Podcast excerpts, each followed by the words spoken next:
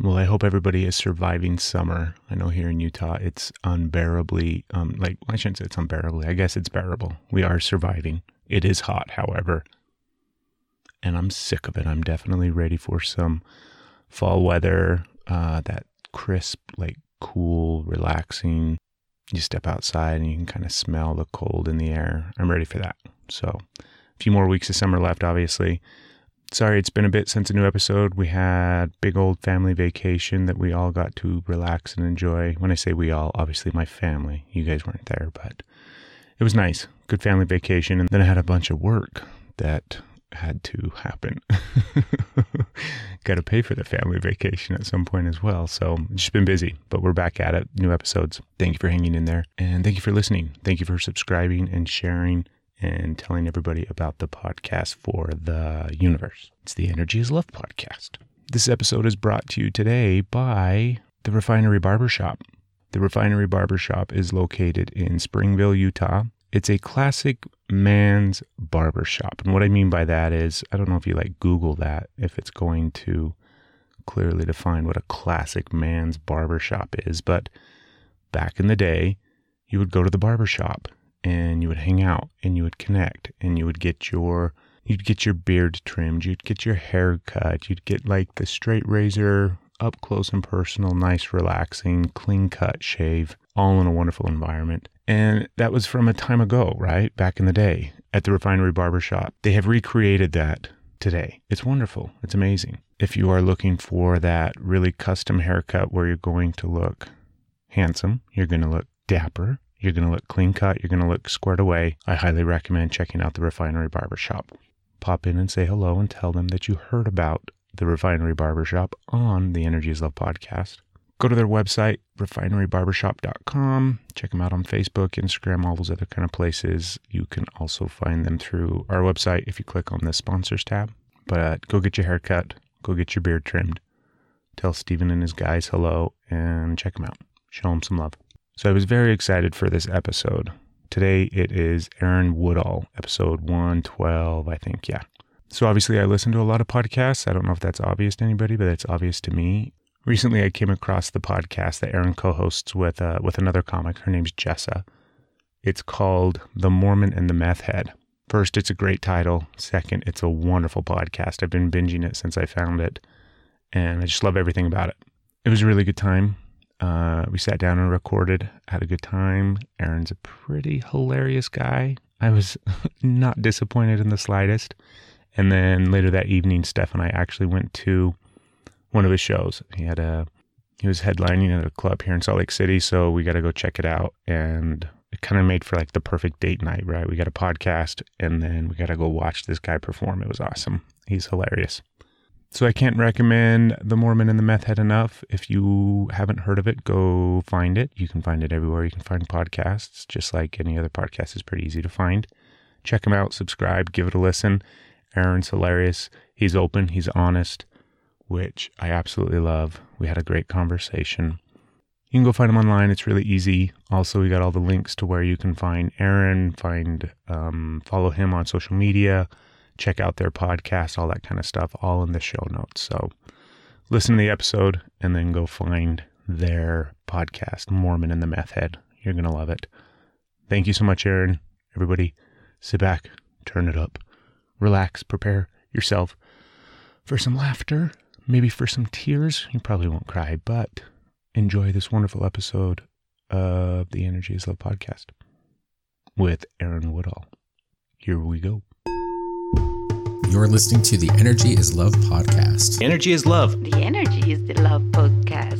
The Energy is Love podcast. Energy is Love. The Energy is Love podcast. The podcast for the universe. The Energy is Love podcast. Do you guys do that part? Yeah, Jessa doesn't think that it's real. I don't know. That was like the first tip that the only tip that I got from another podcaster before I started. Yeah. He was like, yeah, listen, you can just, there's a lot you can just do with Audacity. It's fine. One thing, one tip I'd give you is like get seven, eight seconds of room noise before you start. And so I, I was like, that's what I brought to the table. That was my knowledge that I had. and Jess was just like, it's fine. It's whatever. And I'm like, no, it's a really good tip. it makes a big difference. Mm-hmm. Like I've done it both ways, and when I do it that way, then I mean, it, for me, it makes all the difference in the world. But I always feel super fucking silly doing it, and so I used to tell people like, "We're gonna have uh, ten to fifteen seconds of silence. It's just gonna be the opportunity for you to kind of collect yourself and get ready for the episode. So Uh-huh. we're just gonna be really quiet and mindful in this moment. So then that way, when the episode starts, you'll be clear headed and focused and ready to go. But no, it has obviously nothing to do with that.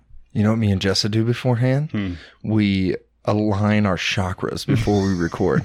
we, we we'll stand face to face with each other with our eyes closed. I don't know. And then she does she does this to our chakras. I don't know, but I just I love it. It's, it's like an, a moment, an opportunity to uh, get on the same page. And I just feel like like I did the first comedy I ever did was improv comedy when I was in high school. I was on an improv team and there were exercises. There's a lot that I hate about improv that I think is dumb, but I think there's a lot of cool stuff.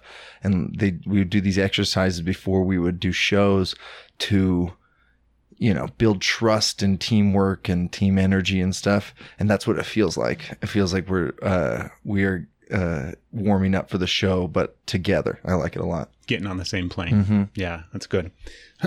There's tons and tons and tons of stuff that I want to talk to you about. And uh, undoubtedly, we're not going to get to all of it. Yeah. And I'll probably forget half of it, you know, as soon as we start actually talking and conversing and kind of getting into it. But the very first thing that I always ask every single guest, and there's a big long backstory as to why that I hopefully at this point in time, people that listen understand why. And mm-hmm. rather than try to go through all of it, I'll just throw it at you and then that Throw it at me, answer man. the question. So the the first question that I ask everybody is right now, like currently in your life, this moment, this week, this day, this month, whatever the case may be, what are you struggling with when it comes to your mental health, your mental balance, your mental well being? Okay, all right. Right now, today, right before I met you guys, I got frazzled because I just got a text from my ex-wife. That's it. And it's just like I feel like anything she says hurts any about anything, and I I hate having to communicate with her in any uh, way, but I, I obviously have to. We have a we have a son together, and I don't know. She just it's it's like all it's it feels like all the progress that I've made and done becomes undone in split seconds. That I am no longer the person that I have become, but I am instantly transported back to the person who I was two years ago when she left me and I was like a fucking mess and I was and I was just mad at everything and I lost my temper all the time and I was super depressed and I hated everything that she said and I was just so I was in a terrible spot. And I spent years working on it and getting better and learning a lot about myself and changing for the better but then I feel like uh she can say two words to me and I am undone. I am back to where I was and it feels like there's no progress that has been made. There's no progress that will be made. I will forever be this. I will forever be stuck. And, uh, yeah.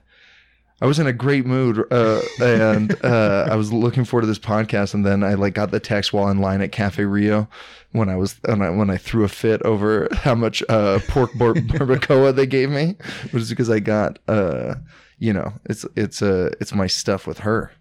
Okay, so if we're gonna look at that, like if we look at uh, not necessarily the stuff with her, but like specifically the way that it makes you feel, and if you get transported instantaneously back to that time period in your life, what would we label that as?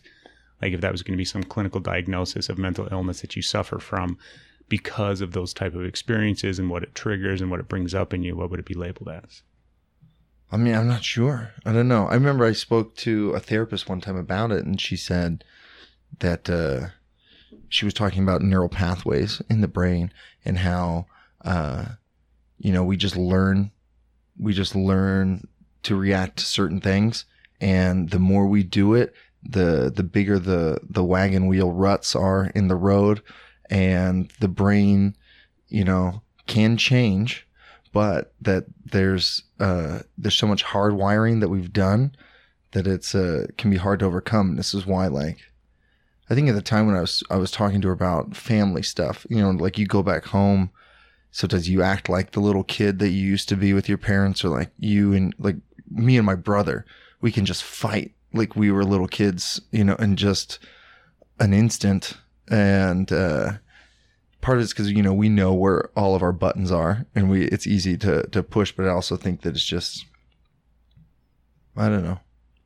We've trained our brains to think certain ways, and it's hard to overcome that. What would you label it as? I don't. I don't have a label. yeah, I don't know. I don't have a good label for oh, it. okay. Like I think I thought- labels are asinine, obviously, but we have to use them to some extent, right? Yeah. And I, the the reason I ask this question is because I think everybody has some form of mental illness.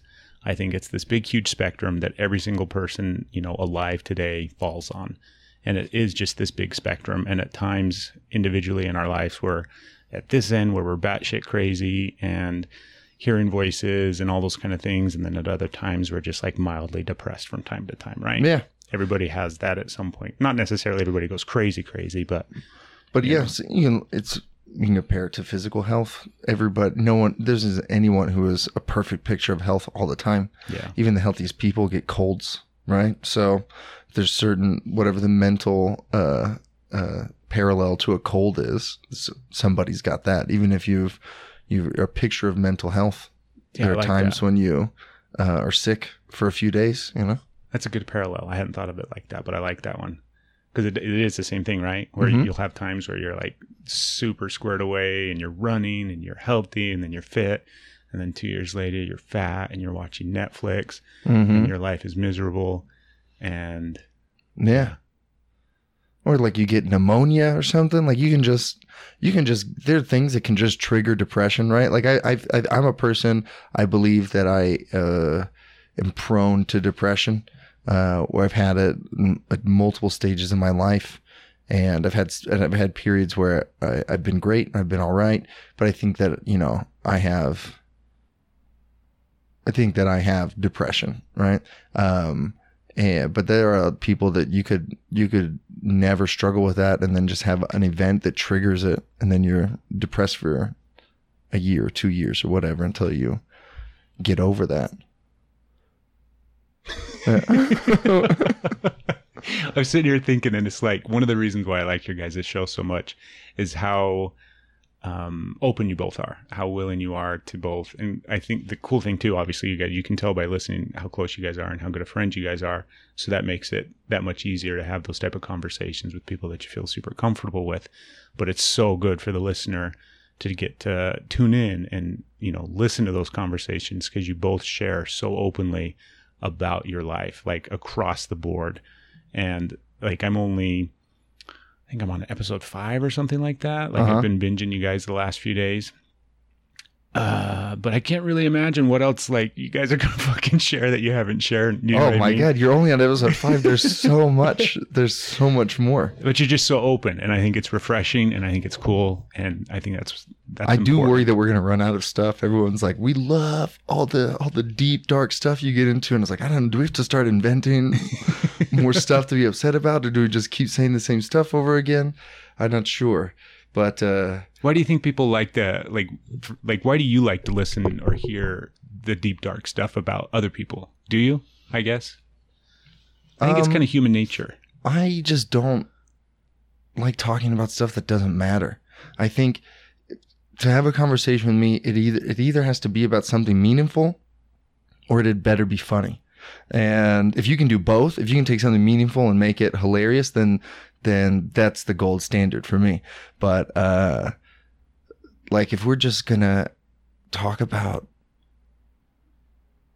nothing and it's boring like and you're not even making jokes about it i can't i can't so i just I, i'm not i'm not one for small talk i uh i think i've i've learned it i've assimilated and stuff but it's not what i like to get into and i met jessa reed the co-host the meth head of mormon and the meth head and she just likes to get into really personal shit um, right off the bat so we became good friends like that because you just like the first night we hung out. I mean, I we talked about sexual abuse the that we had suffered, uh, and uh, she talked about near death experience and aliens and stuff. The very first night we met, and uh, I don't know. That's the only way you're gonna connect with anyone and get to know someone. Superficial stuff does nothing for me. I think it's just like a waste of time. It's just, it's just a feign at, at, at comfort. No one is actually comfortable. Maybe I'm just projecting my own. I don't feel comfortable. I won't say it. No one does, but it's just to sit here and talk about like you meet someone new and you just talk about the weather and stuff. I'm, I feel bad because this is all the stuff that I just asked you guys about. I Like, where are you from? Where are you? This That's exactly what I was thinking. But I you also know. wasn't. I was also uh, trying to calm myself down. I wasn't in a good mood. Yeah. But like, uh, yeah, that stuff is just like, huh, huh. You know, it's uh, it's way more connected when you uh, talk to someone on a deeper level, and that's what I care about. I like feeling connected to other people. I like that. And uh, Have you always felt that way? Do you think, like you know, growing up and things like that? Did you always have kind of the propensity to like look for and try to build those deep conversations with people? Like take shit there so that, do you know what I mean? Or Yeah, probably. I don't know. Like the the capacity for it. Sure. I don't know if I was doing it as, as a kid. I was, I you know, like a lot of kids, I could just be awkward and scared, shy to talk to people and stuff. But I think that uh, my favorite conversations were always those. Were always ones that uh, that you could just get deep into, talk about people's fears and and trauma and stuff. That's always uh, better. But I know, yeah, I definitely think that I've grown into this where as I became an adult and as I became more autonomous and in control of myself, I like started saying, okay, you know what? I'm going to stop participating in all these bullshit conversations that I've been doing. I don't want to do it. I'm uncomfortable every time we do it. I'll just participate in the conversations that I do like, you know? So I think, yeah, I'm, I might have always had the propensity for it, but I don't think I was always doing it. what is your greatest fear today? My greatest fear today. Oh, man. I think, all right, so this. I, th- I mean, I, like I have, I know what it is. I'm just trying to think of how to say it. I think that my my my greatest fear is being loved. I like. I don't. It doesn't feel good. I don't. I, I am, and it's. This is only something I'm recently thinking about because it didn't see ever seem like that was a real, um, plausible fear before. Because who's afraid of that? Like like on the surface i feel like i love being loved. All i want is to be loved. That's why i'm a stand-up comedian because we're desperate for attention and affection. I love being loved. But uh on a deeper level i'm really not. It's not it's actually terrifying for me that when someone wants to be closer to me and someone wants to it feels like they want something from me that i can't give them. It feels like a trap it feels like an attack. It feels oppressive, and I don't. And I like, and I, and I, and I try to run away from it. And it's uh, has a lot to do with uh, the divorce that I went through, but I also think it has a lot to do with um, uh, childhood trauma that I only in the last couple years uh, have started to deal with. You know, and I've brought all that stuff up to the surface. But uh, yeah, I think that's that's probably my greatest fear. Even if it's more of a subconscious fear, I think that's probably it. Is it, do you think the fear is like recognizing that, but then like the fear of that fear, like maybe I won't ever get over that fear, right? I have this knowingness or this part of me that wants to get over this part. I want to be able to accept and receive and feel and embrace uh, all those kind of wonderful things that love brings. But I'm afraid that I'm not going to be able to. I'm going to live this fucking life caught in the space of running and distancing myself from it when really I just want it. I don't know if I've gotten to that point yet. Yeah. I want if uh, honestly, I don't like just now t- thinking about your words as you were saying them. Uh, no, I'm not even thinking about like forever. I uh, right now it just uh, all love feels uh, like an attack that I would like to get away from. And there's no, there's, I don't think that there's a part of me that's like, oh, am I gonna be lonely forever. The for the most part, I'm just like, I'll just be lonely forever. That's fine. I can deal with that. You know, I don't know. Like there's different. Like my son's love. My son loves me, and that feels fine. And I, I love that, and I love him, and he's perfect. And together, like I feel like I love the way he he makes me feel. Like his love makes me better, and that feels great to me. And I just think, uh, all right, that's all I need. It's like the I don't need any of y'all's romantic love, you know. Uh, I don't need I don't need that. I can uh I'll uh I'll just I'll I'll be I'll be fine. I'll be fine. Please no one love me. I'm okay. I'm good without it. yeah. Yeah, it's a huge thing.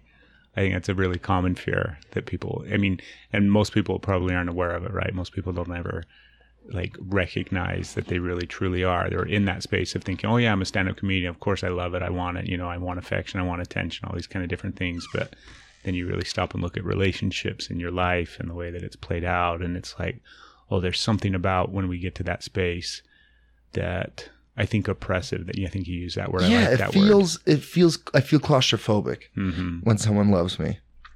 I feel like I need to escape. I don't know. These are just feelings I'm just now trying to get in touch with. Um, it's been my relationship with uh, Jessa that has really brought most of it to light, and I can see examples and instances in other relationships that I've had. But it's really just having someone like Jessa, uh, and that I that we talk about all of this stuff and and discuss it openly and freely. That I've really started to become conscious of it and think about it more. But when I if I could describe it, it's with this it's with this motion. I clench my shoulders in and my fist and I'm just like, oh no. Oh I don't like it. Don't- Yeah. It was funny when I heard Jessa because I was telling you how I, you know, listened to Bert's podcast and heard her on there and everything like that.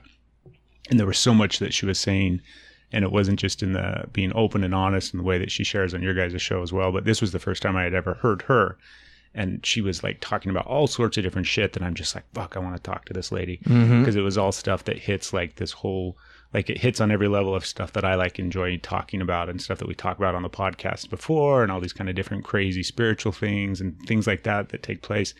And then um and then I heard your guys' podcast and I wanted to listen to that because I wanted to hear her more. And then it was just like, oh fuck, I'm really, really glad that like this thing happened where yeah she's cool and i like her and i think she's funny. And i like listening to her and i'd love to talk to her one day. But then i got like really into listening to you and your story and the way that you shared and so many things there was this one episode not that i mean fuck we're not going to sit here and like go through the play-by-play episode of your guys' show but a lot of the stuff um, because of the religion and because of growing up mormon and things like that i could draw parallels from which was so fun to listen to and Because hear did you grow up Mormon? I did. Like I grew up here in Utah, right? So just that alone, you're gonna have some portion of that culture ingrained in your life. I was baptized. We grew up in this very small town where that is such the I mean, culturally, you know, societally, that's just the norm, right? Everybody goes to church, everybody's Mormon, all my best friends, everybody that I played with, everybody I grew up with, very much so. But our family was like the like the black sheep in the ward where we didn't really we went to church um, more or less just because you did we didn't have family home evening we didn't like i i don't think i've ever read much of the book of mormon other than like the one semester of seminary that i had.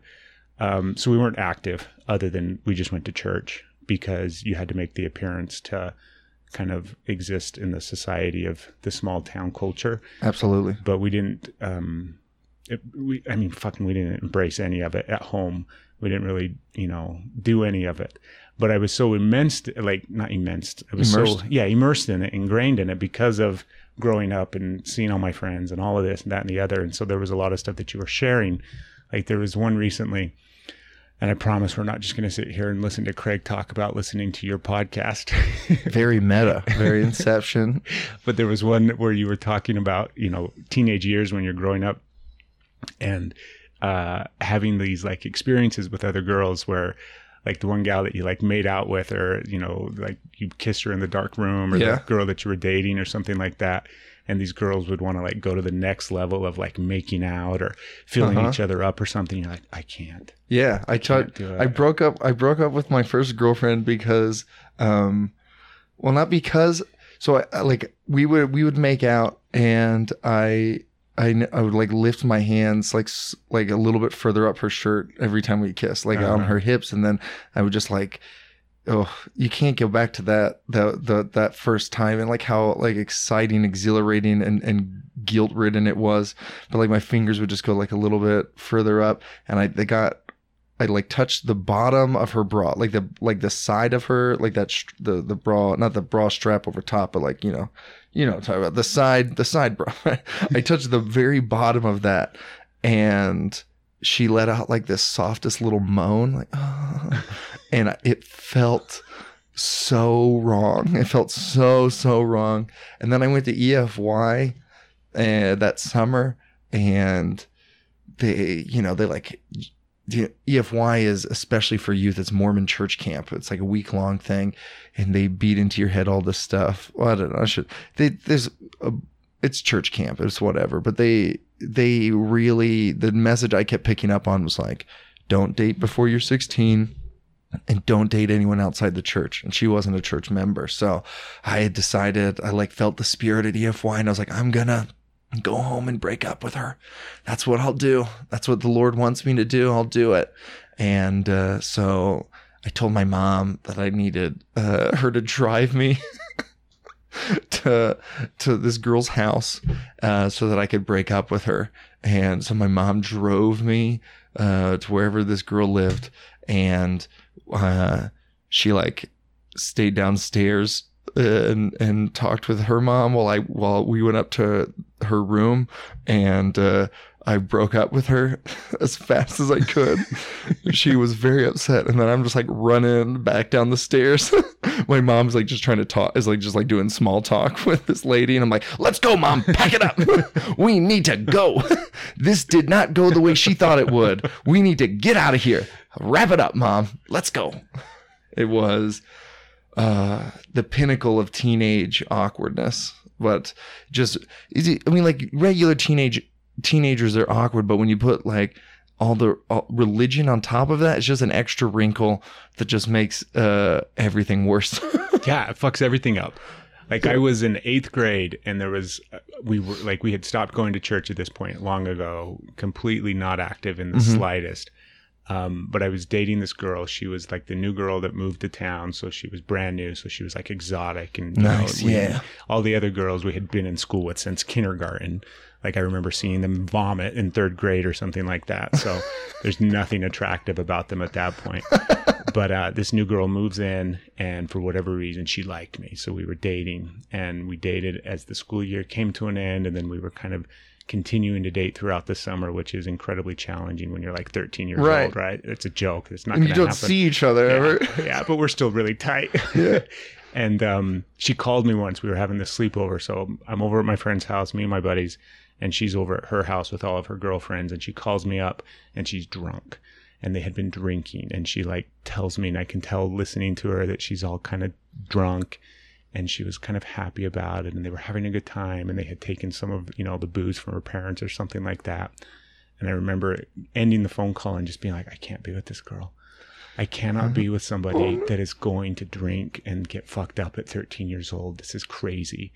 And then I like dumped her two weeks later because she was drinking. And that was like the summer before we started high school. And then if you had fast forward two years later in high school at this point, right, I would have been like all over a girl that was going to sneak booze from her parents and Yeah, because there aren't many in Grantsville. No, there no. aren't. That was the that was the one. Yes. you you blew your shot, man. but it cracked me up because it was like it made me really think about how much the church because obviously that's what i'm aware of like that's what i grew up and that's what i know but how um uh, powerful that shit is right like i wasn't even brought up in it i wasn't even concerned about i could Mm. care less about what jesus was going to think or i didn't have to go talk to my bishop or i didn't have to do any of that but it was like the viewpoint of what my friends were going to think because they all were very much still involved and still active and all those kind of different things. One of the things too I wanted to ask you because you didn't grow up in Utah, right? No, I grew up in Maryland. When did you move to Utah? Uh, when I went to college, uh, I went to BYU in 2010, I think. And see, like out of state Mormons are different than Utah Mormons. Yeah, yeah, they're way cooler. They are They're way they're way more relaxed. there's just there's just uh, I think um uh how do you pronounce it? Homogeneity, uh, homogen, uh, ho- homo- Homogenized? yeah, you know what I mean. When you have too much of one of one thing in any in any uh, circumstance or example, I think that's bad.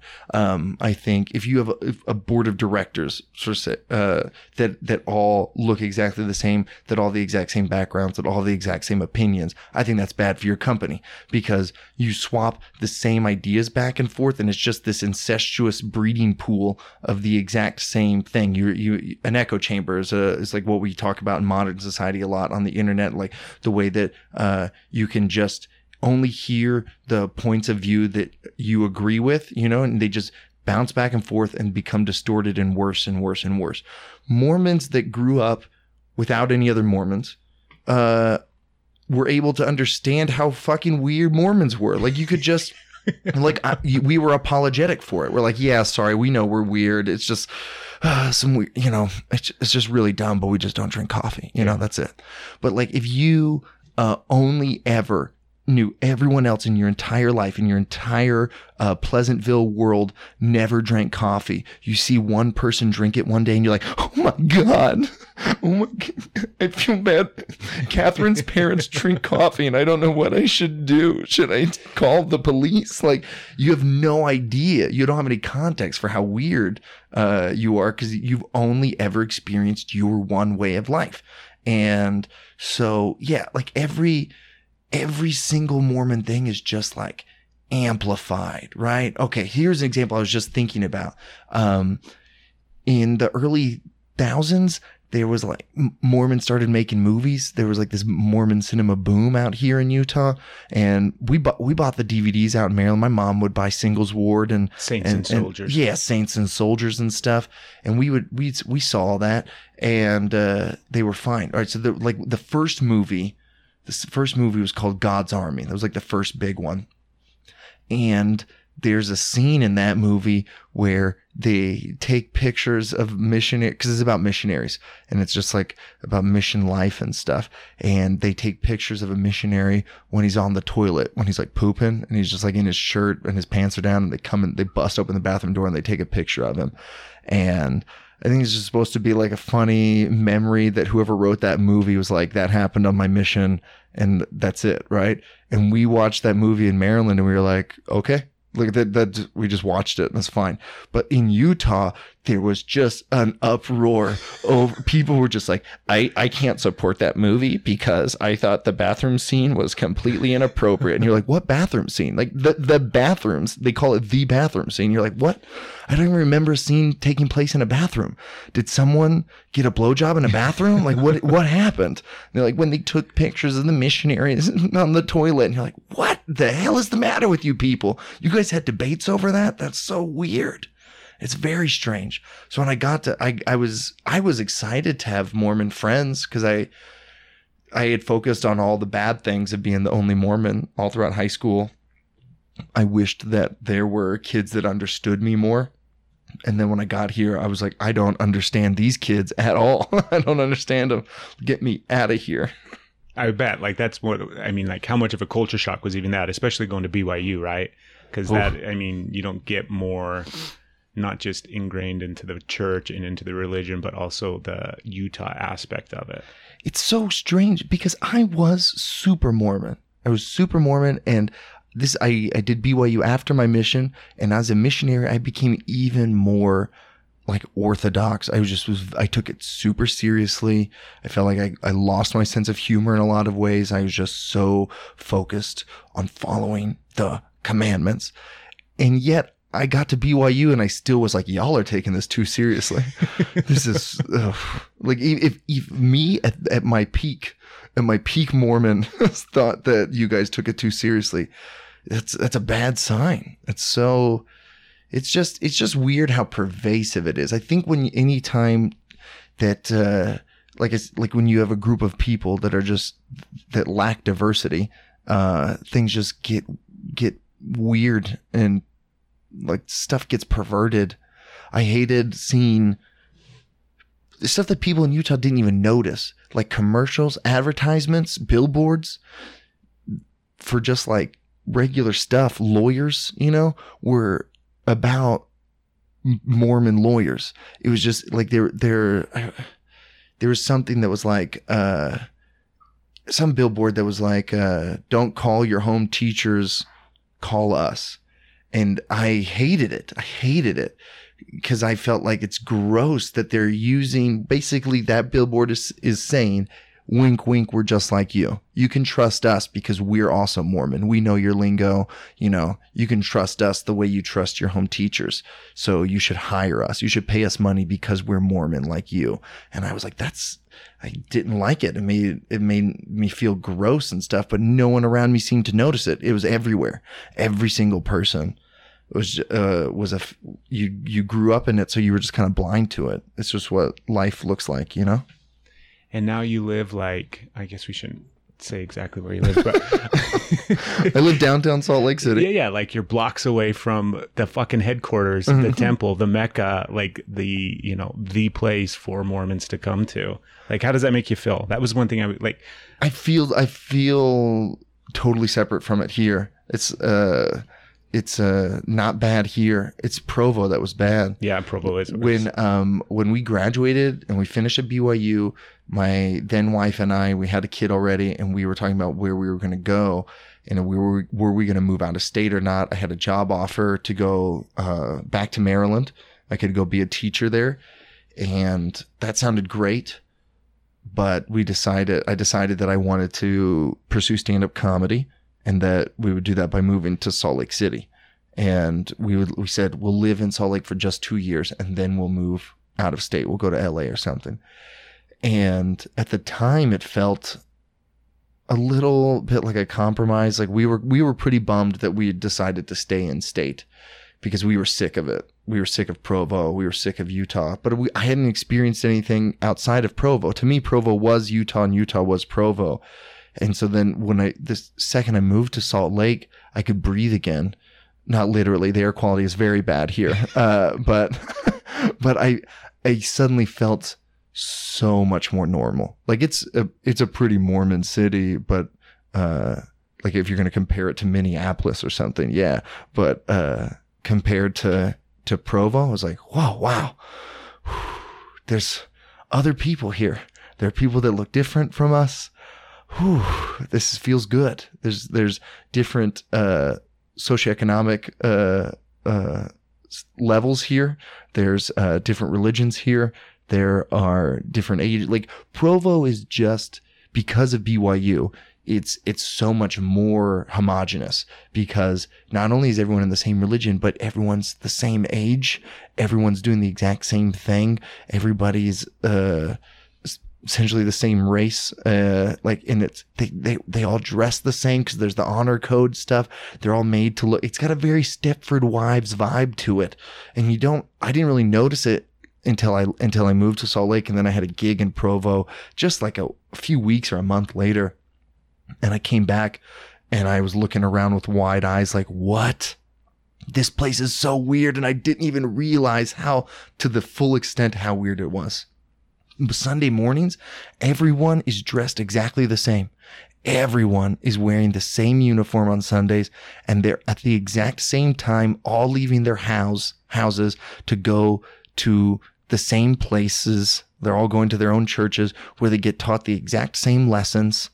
And then they leave having the exact same conversations and, and go back like, and then they, it's, it's, and they go home and probably have the same dinner. yeah, and the same sex. Probably all have the like it- it's just a. Uh, I I never appreciated how strange that was, and uh, that you have just like thirty thousand people just all doing the exact same thing at once voluntarily. It's uh, I need. That's why. That's why I like. Uh, not that you couldn't have it in a small town, but to our conversation before we started, I like big cities because I like differences. I like diversity. I like options. I like other people doing different stuff. I love going to Liberty Park in Salt Lake. There's always weird shit going on. There's some pe- some there's always people that have brought some weird game, do something. There's always different languages being spoken at Liberty Park. There's a it's a nice little melting pot in Salt Lake City. It makes me feel like, oh, I'm in a real city. There's oh, it feels good. Yeah. So I don't really feel the uh, the proximity to the church that my geographical location would imply. I feel pretty separate from it now. Is there any part of you that um not regrets like the decision to kind of leave the church and leave the way of life and everything like that, but like any part of you like if oh that like longs for something that used to bring you comfort in that space, right? Oh, absolutely, man. I've talked about it on the podcast recently too. They, I mean, it took me a long time to leave. There was so many, I had so many problems with it, but I wouldn't leave because it was everything. My whole life was built on the fa- this same foundation. Every choice, every major decision I made was based on the foundation that I knew at the bottom of it, you know, like da, da, da. Joseph Smith was a prophet that restored the true church of Christ. Like I knew that without a doubt, and so I could build the rest of my life up uh, upon those building blocks. And so to let go of that was to let go of everything, and I was just it was very scary. And so I did grapple with with regret for a while, and um, there's a brief scary period but it was pretty brief and that you know i i realized like i'm to be okay and i can uh i'm going to build a happy life for myself on the building blocks that i choose. But right now i still am in a period where i often miss that the i miss when things had meaning like i passed by a picture of a temple with another ex-Mormon friend, and we were started commenting on how those pictures used to mean so much to us. Our moms would hang up photos of the temple. We were when you grow up out of Utah too, the temple's an even bigger deal, and you know that's always something on the forefront of my mind. And we like joked for a little bit about like remember when that used to mean something, and then I almost immediately was like, man, I miss when that meant something. I miss when anything meant something because I kind of I don't know what I believe right now. I I kind of let go of all belief. I used to be someone who who needed there to be truth with a capital T, and I needed to know what it was, and I had to know uh, without a doubt that this was this, and this is right, and that is wrong. And like when I let go of religion, I decided to let go of that need, and uh, there's a lot of there's a lot of things that are better in my life because I've let go of that. Uh, but um, I do miss having like subscribe uh, ascribing meaning to things and having stuff that that meant so much to me. Right? Like I used to feel so good when I went to the temple. The first time I went to the temple, it felt like going home. I felt the spirit really strongly. I felt at peace. I felt like I was close to God. I was communing with Him. I felt like I was home. I felt like I was in heaven. I was like, yes, this is where I belong. And that does a lot for your life. I think when you, when you believe something like that, there are certainly plenty of negative effects from that kind of belief, which is why I ended up leaving. But there were, there were positive parts too, where I just felt sure and safe and secure. I think maybe now I would consider that a false security. But even if it was false, it was true in my mind. And so I lived in a different way, you know? I and I, and I kind of miss that security from time to time. I miss having all the answers. I mean, I didn't. Well, you only needed the one, right? yeah. like just the one big answer was all you needed to have the answer to all the other questions because you didn't really have to fucking worry about them because Mhm. you know Joseph Smith. and, Yeah. You know all those different things. Like I've got these bases covered. I don't have to worry about Mhm. it. And um, you haven't replaced that with anything, or you don't necessarily feel the need to replace that with anything. I'm at this scared point? to replace it. It feels the same as uh it's connected, I think, to my fear of love, where uh you know, I loved someone and then it ended. I got my heart broken. I felt hurt and abandoned and betrayed. And I feel the same way about God. I feel like uh, I believed in him. I put I put my life in his hands, and then felt completely abandoned. I was like, "Oh, you weren't real? what?" Uh, I felt betrayed and stuff, and I just kind of, I think I looked down on myself for needing it, and I'm afraid that I will, uh, if I look for that meaning again, that it means that I'm weak because I needed I needed something to have meaning. I couldn't just make meaning out of my own own life. So I'm afraid to adopt any other belief system because uh, what if I'm wrong? It's what if it's all wrong and I'm just doing and just all mental tricks because we are weak, frail humans that need to trick ourselves in order to get through life. Um, uh, we have to we have to force ourselves to believe in that there's something beyond this that there that there is meaning in all of our actions and that it does matter and blah blah blah blah blah what if it doesn't and uh, like i just i i want to be uh, strong enough to like to accept that and and live a happy life without looking for something beyond myself you know uh, so it's a it's a struggle that i go that i go back and forth on uh, does that make sense? no, it makes total Okay. sense. Yeah. I don't know. Like, it, it makes me sad listening to you. it, yeah. Like, sorry, sorry to be a bummer. No, it's not bad at all. It, but I'm sitting, you know, I don't think that people need.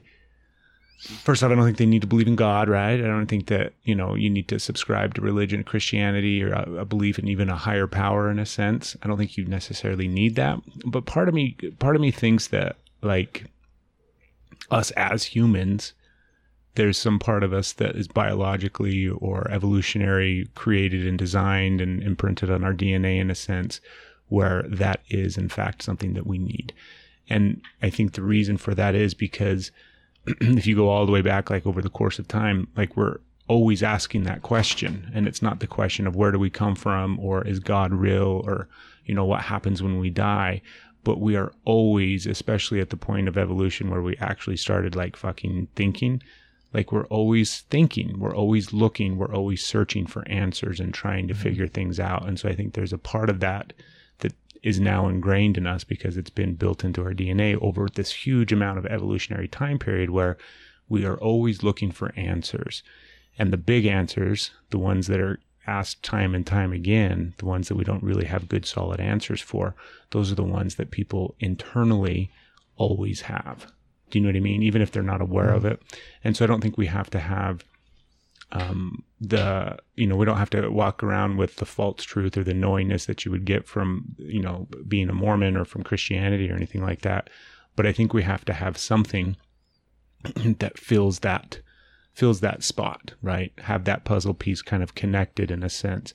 Otherwise, there's going to be this part of us inside that is always asking that question, even if we can't necessarily put it into words just because it's our human nature to always ask why or to always look, right? We're never going to come up to it. Like if you think about the first fucking guy that eventually like had to go into the dark cave or come out of the dark cave, like we've always done that, right? We've always gone to see what's on the other side mm-hmm. and explore and search. And so it makes sense to me that we're just continually doing that. And over the course of time, it just becomes ingrained within us where that's the thing that we have to feel Otherwise, there's going to be a part of us that is never full. Yeah. But it can get filled many different ways, right? It's not just we have to believe in God or we have to believe in whatever the fuck it is, aliens or whatever people choose to uh, assign answers to for these big questions. It doesn't really matter what it is, but I think you have to come up with something that resonates and connects with you and then also allow for it to expand and change and grow and evolve over the course of your life because you just get smarter. Yeah. I, I just have no idea what that is for me right now.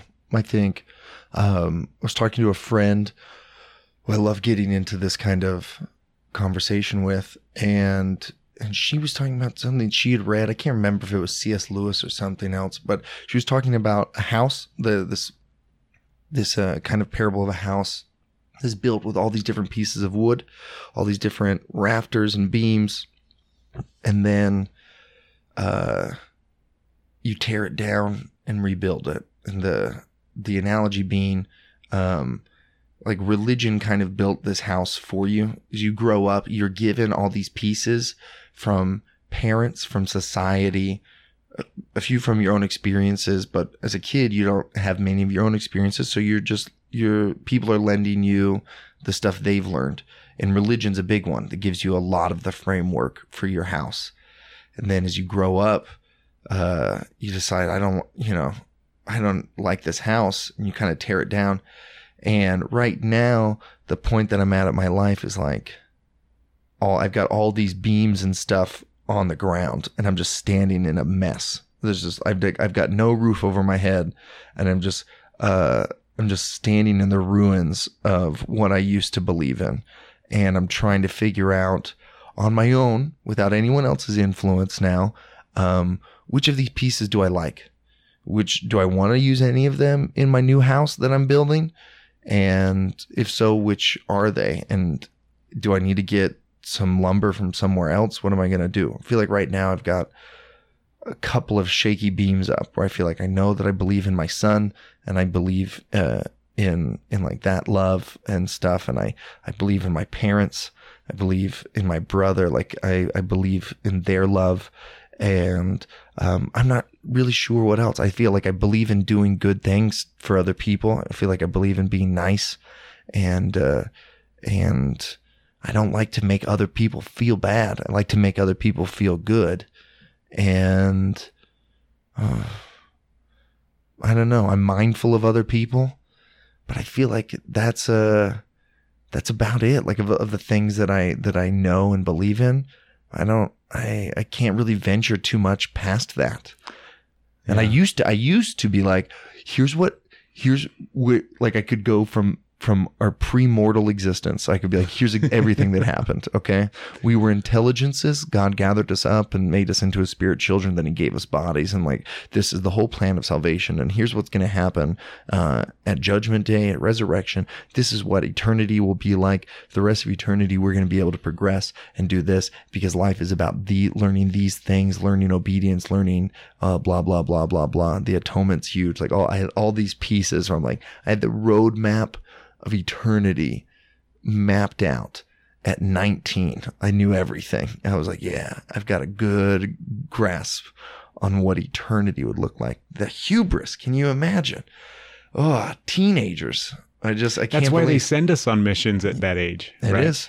And I mean, that's why that's why they enlist us in the army at that age. That's why all mm-hmm. those things because you fucking think you have all of it. You fucking think you know all of it, and and what you don't know, that's okay. I'll figure that out when I come across it because I have this skill set of all this vast amount of knowledge and confidence and that, that, that all these different things.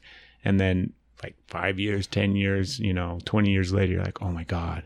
Like I have a 19 year old Yeah. our oldest is 19 she's uh, she'll be a sophomore next year in college and she is in that same boat where she thinks she's got it all figured out right? Her life is going exactly the way that she wants which is wonderful. I'm glad that she's not like suffering and you know miserable. Mm-hmm. um, but she thinks she just has this whole adult thing figured out. Like it makes perfect sense to her and she's got her rent covered and they you know go buy their top ramen and they like she's living the life and living the dream of a 19 year old and she thinks she has it all figured out. And then like she can't figure out how to like make tea like turn the kettle on or preheat the oven or do you know what i mean all these Yeah. incredibly basic life skills and it's not to say that you need those basic life skills to exist but just so stupid and naive do you know what i mean Yeah. and it's like Yeah, nowhere are you prepared for life when I was a missionary, uh, I remember this couple, this woman like crying to me and telling me that they were having uh, marital problems and wanted my help. And I was like, oh, fuck me. I don't know. Uh, even, I think like even at that point, I knew that that was, I was like, this is beyond my capacity. But still, they looked at me as if I knew. And so there were a lot of those uh, messages from leaders, from other church members, from our parents, from watching other people serve missions that we just we felt like we we were I mean, we literally were endowed. They they gave us endowments for this. They they set us apart. They gave us this special missionary power, and I thought that I had it all figured out. That I knew everything. I've I often say that I would absolutely do a mission again because I loved it, but I wish that I had been more humble. Like I wish that I had gone out there knowing that I didn't know anything, and I wish that I just listened to other people because I'm talking to people with way more life experience than me. I wish I had more seriously pondered their thoughts and philosophies and views rather than just trying to shove mine onto them and and learn. I could. I feel like I could have. My mission could have been so much greater if I just spent more time trying to learn rather than to teach. Uh, because no 19 year old should be teaching, man. And when they, I was at BYU when they um, lowered the missionary age. So it used to be like boys had to be 19 to go and girls had to be 21 to go because of sexism. Like there's no, there's no reason. because uh they oh yeah that's right They're they're, just- they're- fucking sexist Their priority was to get married. That's what the girl's priority was. And, uh, old I maids by 21 yeah, dude, it's weird. I remember the same friend that I was just talking to about the house, the house that like fell down.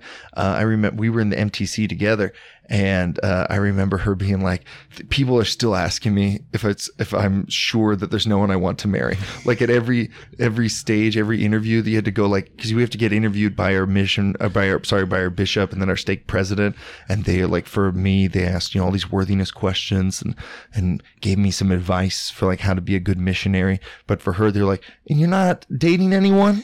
like there's no one that you're thinking about? And the, she's like, no. Like a week later, she has like her last meeting. They're like, you haven't met anyone maybe in the last week that you think God would rather you marry, right?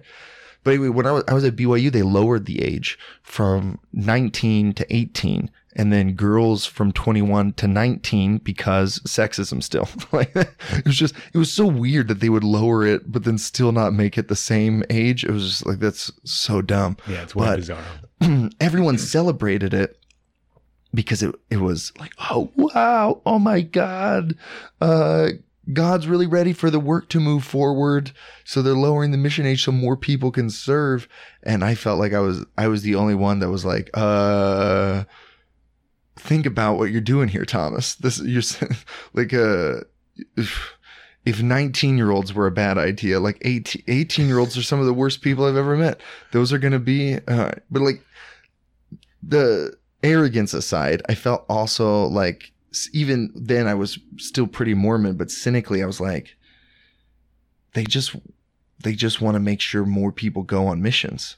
When you have that that year gap out of the house, uh, it just seemed like they wanted to have this like conveyor belt of like we're on, you're under your parents' control, and then immediately under a mission president's control. And then immediately as soon as you get home you're married and at byu and you're like on this track uh, and you're uh, you've got two kids and stuff before you even realize uh, like maybe i don't believe in this you know? And uh, that's very much what it is, right? yeah. Because like I saw what would happen with all of my friends during that time period from graduating high school before they could go on their mission, and it was like Rumspringa for the fucking. it is rumspringa yeah, yeah, they go yeah, down yeah, to Dixie State and just you know explode in every which way they can possibly. Mhm. enjoy life and then have to return home to go on their mission, right? So they get like maybe a semester of college under their belt before everything implodes, whether Yeah. it's from drinking or sex or whatever the case may be. And then they have to come back home in preparation to get ready to go on their mission. So it's very, I, I agree. Like it's very much just like, oh fuck, we got to get rid of that. We got to get rid of that time period because we're losing too many of Yeah. them. And so I think that I, um, I this is the first time in my life that I am rebuilding that house myself, where it's like I'm gonna figure out what it is that I believe. And in the beginning, so I I left I left Mormonism at the same time as my wife. We kind of you know gradual process, but there was like a, a definite end when we were like we're done. And I was going at that point I was going to reassess all of my spiritual beliefs. I wanted to find out if there's God. I was going to figure it out and I wanted to do it apart from the Book of Mormon, because my my testimony of God was based in that book. You know, all my spiritual experiences came from Mormon experiences. So I want now that those were tainted, I was like, I'll find out if God is real or something on my own. And I had all these plans of how I was going to figure it out. And then uh, my wife left me, and I was like, I've got other things on my mind. I was like, oh man. um, uh, I suddenly didn't care as much about God anymore. I was like, there Yeah. are much more pressing temporal concerns that I need to figure out. And is as much as I would like to have it figured out by now, the experience did teach me that it was okay not to have answers because it was terrifying when I was Mormon to think about quitting because I wouldn't have answers anymore. And how could I get through a single day without answers? Like, how can I go to work or go to gigs? How can I go grocery shopping and, and do all this stuff if I don't know what's going to happen when we die? Like, how, how, how? And uh, then I found out, like, you know, it's fine. Life goes on and it's okay if you don't know everything. And so now I'm still just like in no rush. I'm open to a lot of spiritual experiences uh, in different places. And I try to pay attention to them and stuff. But uh, I'm just kind of open to everyone's truth now. There's no more capital T truth. And sometimes that makes me sad, but I also really love listening to all of Jess's crazy uh, shit with an open mind and being like, yeah, okay, I think that could work. You know, uh, like she, we, she talks all the time about uh, uh, how life is a video game. That you know, none of this is real. We're in a simulation and stuff. And I love listening to it. I'm like, yeah, okay, that could be true. And there's a lot of like good um hmm, what do I want to say? This when when I think about life, and I because I, don't make any claims anymore. I'm never gonna say, yeah, this life is a video game. But I sit and think about like, what if it is?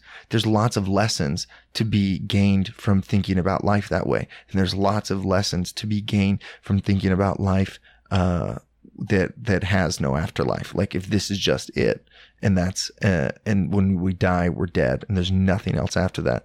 There's uh, lessons to be gained from pondering that. I don't know. So I just kind of try to keep my mind open to everything, and uh, I don't know. Just I love your metaphor. Like I love that, like the way that you paint the picture of like, the, you know, I had this house, I had this structure, I had all these things in place that were given to me. Like you said, I mean, you, you explained it beautifully.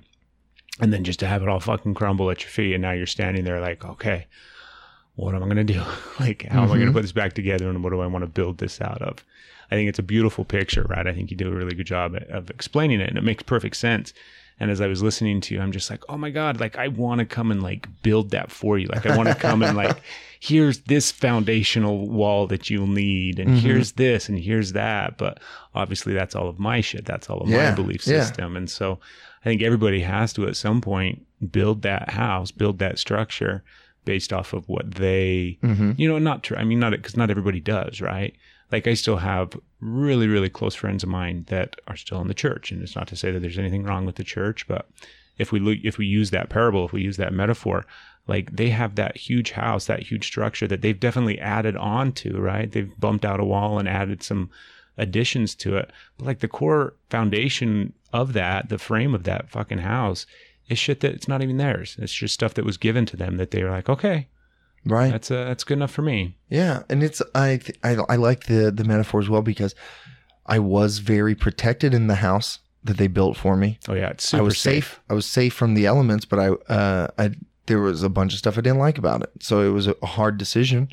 But and now that I've I've torn it all down, I'm so much more exposed to the elements. Um, but it's I really prefer it to where I used to be. Like uh, the elements aren't as scary as I thought they were going to be. It's it's really okay. And while I'm more exposed, and while I have nights where I'm like, I don't know the answer, and I'm sad, and I can't. There's nothing really to take comfort in tonight. There's also just a million other beautiful things that I can walk around and experience because my walls have been torn down, and I can see how other people have built their houses. You know, I can have a conversation with you, Craig, and talk to you about what you found uh, built your foundation on and uh, learn from it. Mm, I think that's a good trade. Yeah. It's a good way to go. It's like it's a good way, to, I think, to move through life. But like, I'm still sad for you. Like I listen to it, I'm just like, man, it sucks. But no, it's a good thing. What are your beliefs? um, I was trying to think of how to condense it. like what would be the like what would be the fireplace in my house? Like what's the like what's the centerpiece of my fucking you know my big den and that's the place where we all sit and that's like the warm spot and it, it's it's most definitely energy is love. And that's cheesy because that's what the podcast is called but that's why it's called that because for me over the course of my life and all these different experiences that i had it really boiled down to like um, the feeling that i get uh, when it comes to love whether i think about my wife or i think about my children and the feeling that i have and the connection that i have with them is massively powerful, right? Like you obviously know now because you have a son, and Yeah. people that don't have kids, bless their hearts, they don't ever really know the level of love that exists. I think you can grasp it and you can understand it. I think you can hear it. connection is a is a huge is a big maybe more than love because I, I hate like comparing people's levels of love, but like Mhm. connected to him instantly, Yeah, instantly connected to him. I remember seeing him on an ultrasound, and I saw his hand move, and it was just my heart fluttered, and he was mine, and he belonged to me, and I belonged to him. As much as he was mine, I was his, and I was like, there was a pact that I just felt where I was like, I'm committed to you no matter what. N- nothing will ever stop me. I'm I'm yours. It's just an, oof, this instant connection before I'd ever seen him in real life or held him or anything like that. yeah, it's just and like strong. that connection is what I think everything is based Do off. Do you call of. that energy? Yeah. So it's love, like that connection, that that thing where you're connected to your son in that way from that very early, you know, that moment when he wasn't even born yet. That powerful connection that you feel. It's very much a feeling, right? It's so like you can't really like like it's not hard to you can't touch it, you can't taste it. Like it's this feeling inside this knowingness. And for me that thing is connected uh everywhere Mhm. we stem from that source of feeling we stem from that connection and we all uh, have that connection with one another with the planet with the universe all these different cosmic things. And that belief system that knowingness that i have isn't just because like i have kids and i love my kids or i believe that energy is this that or the other. Like it's come through real life experiences. It's come through real um just that, just experiences where that has been reiterated time and time and time again, and being able to connect with the feeling rather than necessarily the experience, because it, it comes in different experiences at different times and in different waves and in different intensities. But it's the feeling of it, of that connection to source or whatever the fuck it is. And for me, it's just love. It's just energy, a big ball of something somewhere spinning around that we're all stemming and connected from. Can I ask you more questions about it? No, Oh, please. is all energy love? Like is hate energy though? Like is that is that a connection? Can you feel other people's bad energy or do you think yeah. I'll give you my spiel on it, and Okay. it's very much just how I uh, currently, because I think that it evolves and changes. But I feel real, real, real, real, real fucking strong, like ninety nine point nine nine nine percent. That yeah, it is all just love, and that there isn't bad, there isn't evil, there isn't negative uh, energy or people or like whatever out there. I don't believe that there is a bad side to anything. I don't believe in yin and yang and you know dark and light. I just think it's all light. It's all love. It's all um, energy, and we have just labeled it to make it small. So then we, because our existence here gives us light and dark. It gives us that duality. So then we have to recreate that in all sorts of different ways so that we can put it into context and put it into a box so then we can understand it. But in reality, like nighttime here, right? That just like the sun just went to the other side of the planet. It doesn't change in any way, shape, or form. It's just not light. It's just dark. So I think it's all the mm-hmm. same. I don't think there is bad or evil. Okay. Do you feel other people's energy? Very Like, much so. Yeah.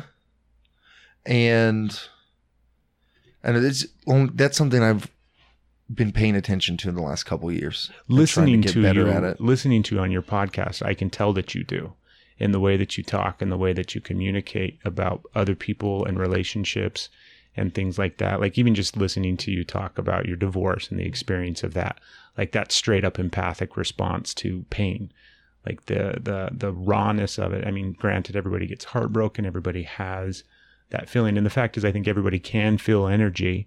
Just more people, or some people are more not only aware of it, but more um, like uh, experienced or susceptible to it in a sense, right? We all have the same ability to tap in and connect to it and feel it, but some people are more more feely, Yeah. more able to. And yeah. Oh, I think that I've always I've I've I've felt it, but I didn't have words for it, or I thought that it I that it was I don't know. I, I I look back now on different social interactions and think, oh, I probably was just like picking up on that person's energy, and that's why then I felt uh awkward or shy or something, and uh, hmm. I don't know. everybody does it. Like think about how easy it is to think about. Like one of the examples I always use is like, you know, dad comes home from work and walks in the house and he hasn't even said anything. And by like the way he tosses his keys on the fucking counter, like you hear that, but then you also can just feel his presence, his energy, his frustration, his anger, whatever, the stress of his day, right? We mm-hmm. all can have those experiences or those memories of not just our dad or whatever, but people where suddenly they walk into the room and you're just like, ooh, like you can instantaneously tell that there's something wrong with them, yeah. right? You can feel the subtle shift in their energy that's like, oh, that person's off in some way, shape, or form. And I might not be able to say exactly what it is or understand completely, but for whatever reason, I can just sense that they're off. Yeah. And everybody's got that. Yeah, and I, I think that I'm just getting more tuned into it. It's still kind of strange for me to talk about. and I don't talk about it with a ton of people, um, unless they're people that are, uh, you know, apt to talk about it, like you or Jessa. But I just don't. And I also don't know if I have the vocabulary for it yet. But there's def there are definite times, and when I notice them, I'll like tell Jessa about it. But like like uh, where I can feel somebody's vibe getting on me you know, like if somebody's anxious and it's making me feel weird, like you're messing up my mood and stuff. I'm like, oh, I can feel your the energy coming off of you, um, and uh, it's uh, I think it's kind of fun. I think it's it's I think it's kind of exciting to. I feel like I am uh, understanding more about people and our world than I used to. Well, as a stand up, like you have to be able to, if you're going to be a good stand up, you have to be able to fucking walk up immediately on that fucking stage, I imagine, and feel You have to what re- the crowd. we would call it reading the room. Yes. You have to read like, and that's when you tell a joke that the room uh didn't want to hear. You just, you can be like another comic be like, read the fucking room, man. Like and if that's we're gonna not. like break down that that phrase, right? If you're gonna read the room, what are you doing? Like, are you literally sitting there and scanning and looking at everybody's body language and response and how this person laughed and this person didn't? And no, you're getting a general fucking feeling Mm-hmm. of the room itself, and you're using all the different skill sets that you have. You're you, you are using your eyes. Yeah, I do think that you are doing all those things. I think that it's happening uh, so quickly, though. Mm-hmm. Your brain is processing stuff. Uh, I do think that that's where we are getting our cues from. The, there's this. Uh, I know it's like a just a a- a pop book, like a popular, but Malcolm Gladwell's Blink, where he, uh, is a book about like all the things that our mind subconsciously digests without us being aware of it. Things that we know in a in a second because um, we don't have time to like really list out all the things that we're taking in, but our brain just knows stuff, you know? And so I do think that when I'm on stage, uh, that I am, I think me as a person, I am very cognizant of people's body language and I can read them pretty well. When you're standing in a, room full of hundreds of people, you're not doing that individually, at least on a conscious level. But I think that I am taking it all in really quickly and that it just, it comes across like uh like energy. You just I can feel I can feel it when the crowd pulls back. And like in when you uh in also in comedy we call it uh calling the moment uh where you you say what everyone is thinking and it feels like a magic trick and that makes people laugh because it's just like oh my god i was thinking that. And it they they you view the comedian then as like a superhero like he read your minds or whatever but it, it's and then you're laughing because you realize everyone felt the same way as me? Oh my god. But uh it's when you're a good when you're good at comedy you can do it. You can uh tell when the whole room is pulling back from a joke and you have to play with that tension some and you have to be like okay guys like i get it. Like i know that you're not mm, you're not on board with this one or whatever but just stick with me and you can make jokes and break it and get them to come along with you. Anyway it's something i really like to do because i've got like a, a really friendly face. I've got that that the that mormon light in my eyes. I can get i can convince people to come along with me when they're uh maybe not uh you know super comfortable with it. And i can balance out uh like harsh jokes jokes that make people uncomfortable with like a nice smile or something. You can balance it out. But that's all about reading the room's energy and just and knowing knowing what they're ready for. Sometimes like I deliver jokes so high energy, like I'm just like uh like a live where like wow, I'm very uh uh physical uh for the most part on stage.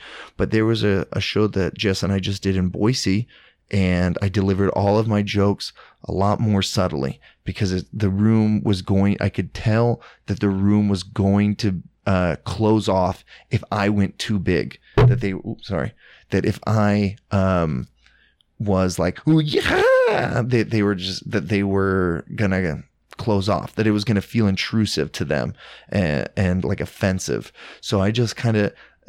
I'm I'm never to be a deadpan comic, but I was a lot calmer in my delivery, a lot softer in my delivery, and just let them uh, you know, like chuck along and let them build up. Stand up comedy is a conversation that's disguised as a monologue. And I don't want to encourage listeners to ever heckle out during a show because you don't, you're not verbally participating in the conversation, but the audience is responding back to everything that the comic says on stage. And bad comics don't realize that. Though I cannot stand listening to comics that don't listen to the audience. And they're just like up there and they just tell their jokes in the exact same way every single time. And you're like, didn't you hear what they said? Couldn't you hear what they were saying that they didn't? Why did you just keep plowing. I mean, there's something to be said for comics that just when you have to just impose your will on a room, that's fun. I've done that. That's that's great. But like I think that you that you can do that while listening. And that's different than just not listening to the crowd and telling all of your jokes anyway. Uh, yeah, sorry to go. I just love talking about that kind of stuff. Uh, Well, like listening to you, like it's all about because I hear you, and it's very easy to use like my verbiage, my vocabulary, the way that I can and do at times label and identify things, and like just that is straight up fucking energy work. And you're an energy practitioner because you are going mm-hmm. into a room, and it's not that you're controlling people because we don't necessarily control people with our energy, right? But you're tapping into the flow of the vibration of the room and syncing up with it, and then leading it and using your energy, like you talked about how you can call the moment. Is that what you use, right? The yeah, yeah, yeah. Right. Like not only did you able to tap in and collectively tap into the consciousness, the collective conf- consciousness of the audience, Mm-hmm. but like it made me even think like, well, not only did you do that, like fuck that, you implanted that in the process, right? You're just aware enough to realize that I've gotten them to this point now where I next thing I need to address is the thing that I already put into their head in a sense. And Yeah. so like it's really, really cool and I've never even thought about it in the context of this kind of, you know, like that, how much you have to read a room or how much you have to be connected into that energy. And, but if you look at it from that perspective, if I look at it from that perspective, I mean, it makes perfect sense and it's black and white. It's plain as day where you have people that are really, really good at it. And then you have comics that aren't, right? You have people that get up on stage and you can just tell that they, they, they're not good at that. And though I think the ones that are really successful are the ones that are really, really good at that, feeling and connecting and seeing where the tide is Yeah. and how they need to move. And then not only moving with it, but then controlling it. my my philosophy was stand up uh so i'm partial to it so i think it's the right one but i am i always want to be open i don't want to i was in the beginning when you start out you're rigid because you're learning everything. And so I was. I was very rigid and I had my jokes memorized and I said them the same way every single night for years. And as I got better at it, uh, you know, because you have to learn all the rules before you can break them and stuff. But I talked to uh, a great comic, Rory Scovel, who I look up to so much, and he had so much wisdom. He was on like a different level uh, of stand up comedy, the stuff that he said. And it really changed me and it made me want to be more fluid, less rigid, less scripted. And so now my philosophy is I want to be open to whatever the room gives me because I mean I have I have my plan. I have the jokes that are in my head that like I can I can tell this one or I can tell that one. But I'm just leaving open the possibility that I might not get to any of them because that might not be where the room takes me. You know, I am the leader. I'm going to lead them, but you you can't it is give and take. Like you can't force people uh not every crowd is going to come with you wherever you want to go. You've got to stick, you know, the, they'll show you where their boundaries are and stuff. And so, like, sometimes you get on stage and you can tell that the audience is still thinking about the last comic. They're, they're, you know, especially if that last comic crushed, if they did great, like they haven't gotten over that guy yet. They're still laughing at her and her stuff.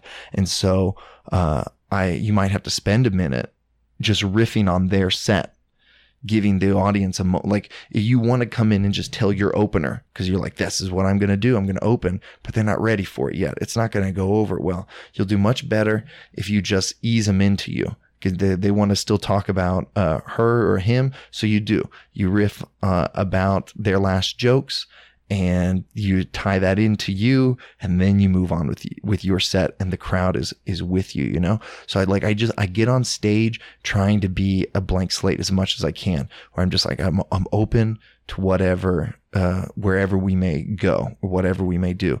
I try to listen to the stuff that's in my heart for that night.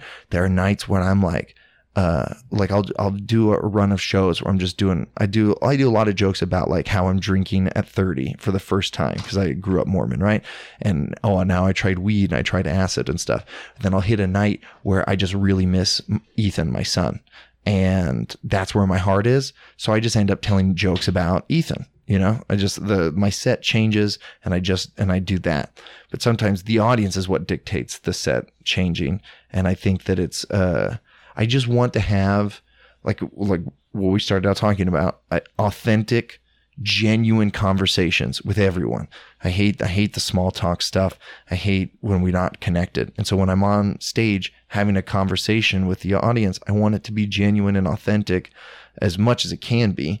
I want it to be uh, real and spontaneous as much as it can be, and I want everyone to feel like we had a genuine connection. We had something together that I wasn't just going, getting up there and doing a rote uh, recitation of things I told, I tell everyone, you know, you ever meet somebody that just like, it didn't seem like it mattered who they were talking to.